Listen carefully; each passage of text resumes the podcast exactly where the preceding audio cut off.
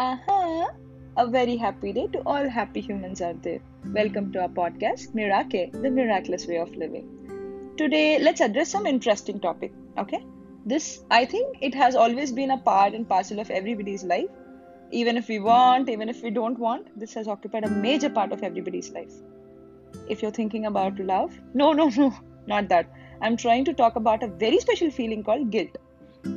Sometimes, when you really want to walk off from a place, those times when you want to talk back, those little moments when you want to say someone that whatever they think of you is wrong, those moments where you wanted to run away when you felt misunderstood, and at all the moments when you were treated wrong or bad, not because you did something wrong, but because it's very easy to make you feel guilty for being right. I was explaining about feeling guilty and how people force us to feel guilty to one of my cousins, and she said, Wow, that's a nice point to address. And she shared a small story. The story goes like this Her teacher gave birth to a baby doll, and when the baby was five months old, teacher's mom fell sick. So, teacher had to rush to her mom. She managed to come to college and used to teach class for these people, then go back home to address the needs of her mom. Since she has handful of responsibilities, you know, she left five months old baby at her home with her mother-in-law and husband. Stop. Question time. Do you think whatever she has done is right? Leaving baby to address mom? Or do you think she should have managed baby and mom both at the same time? Or do you think she should have taken care of the baby and arranged an attender for her mom? I'll give you five seconds. Try to answer it for yourself. Hmm, you got an answer in your mind, right?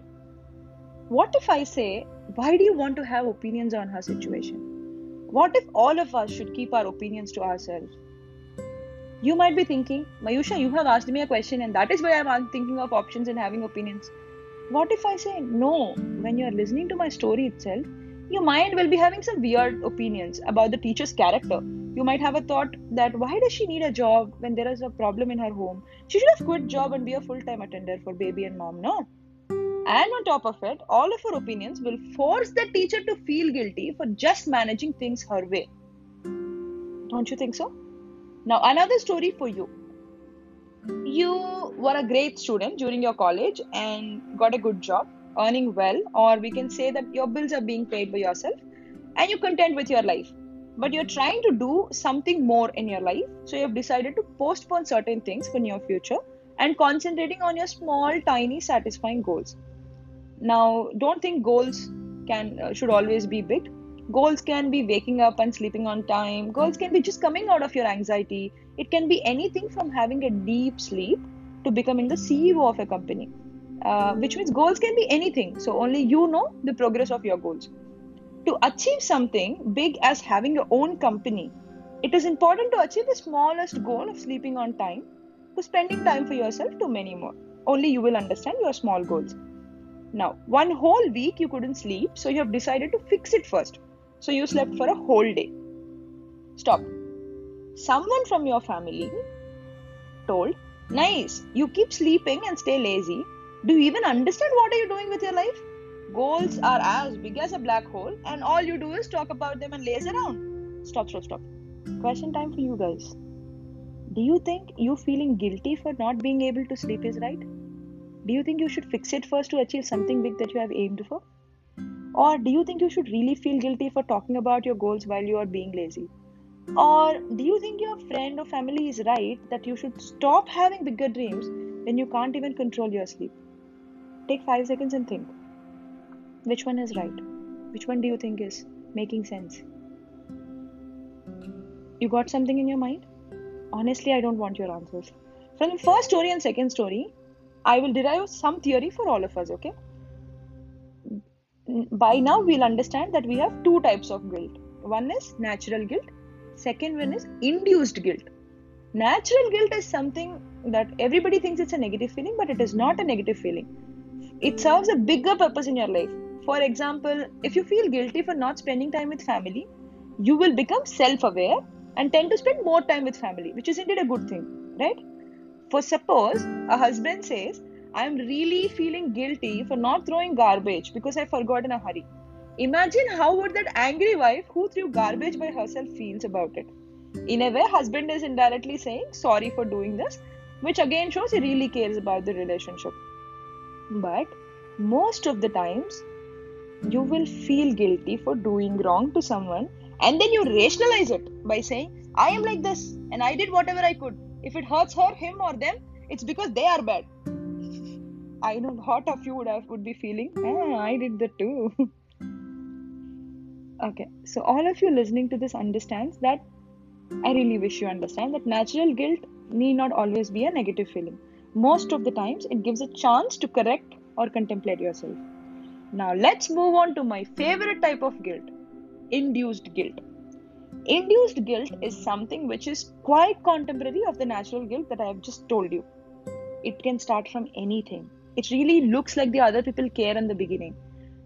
Uh, for example, they say working in the night shift adds a lot of weight to your body. Stop eating in nights. You should skip dinner to an extent where people induce guilt by saying, If I were you, I would have taken care of my health and body. My question to all those people are you telling these people that they are not willing to take care of their body?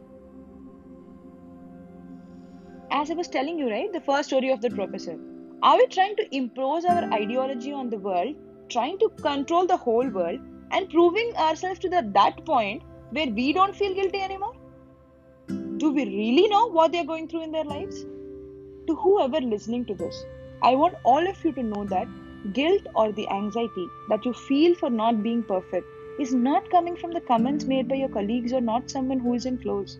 It is coming from someone who is really close to you, someone whom you really trust. And that guilt, it can be anything physical, mental, professional, personal. But my dear happy humans, how about you don't feel guilty because someone is forcing you to, and just feel guilty when you feel you really messed up something? Yesterday, I went to a foot bridge near my place and I was intrigued by the way cars are rushing towards their destination. I could see all of them going at same speed and on the same road, but who knows if they're not reaching the same destination? Likewise, our lives too. It's not really important to maintain same speed and same efforts when you know all of us are not going to the same destination. That's why we have different people in this world with different stories and different backgrounds. Not sure when this journey ends, Think of smiling at someone when they needed it. Give an ear when they want to talk about it. Stop stooping so low to tell them that they are bad. Stop insulting people based on their designation. Stop believing your own opinions about someone and spreading the same word everywhere. Especially if you are that person who is trying to induce guilt into someone's mind. Stop. Just stop. Stop it.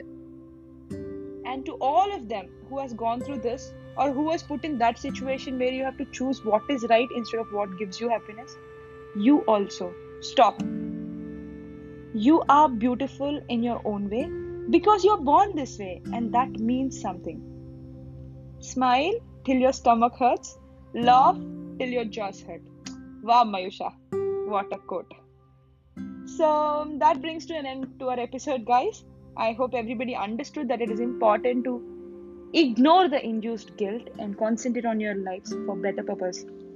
So keep smiling and keep rocking, happy humans. This is Mayusha signing off. See ya.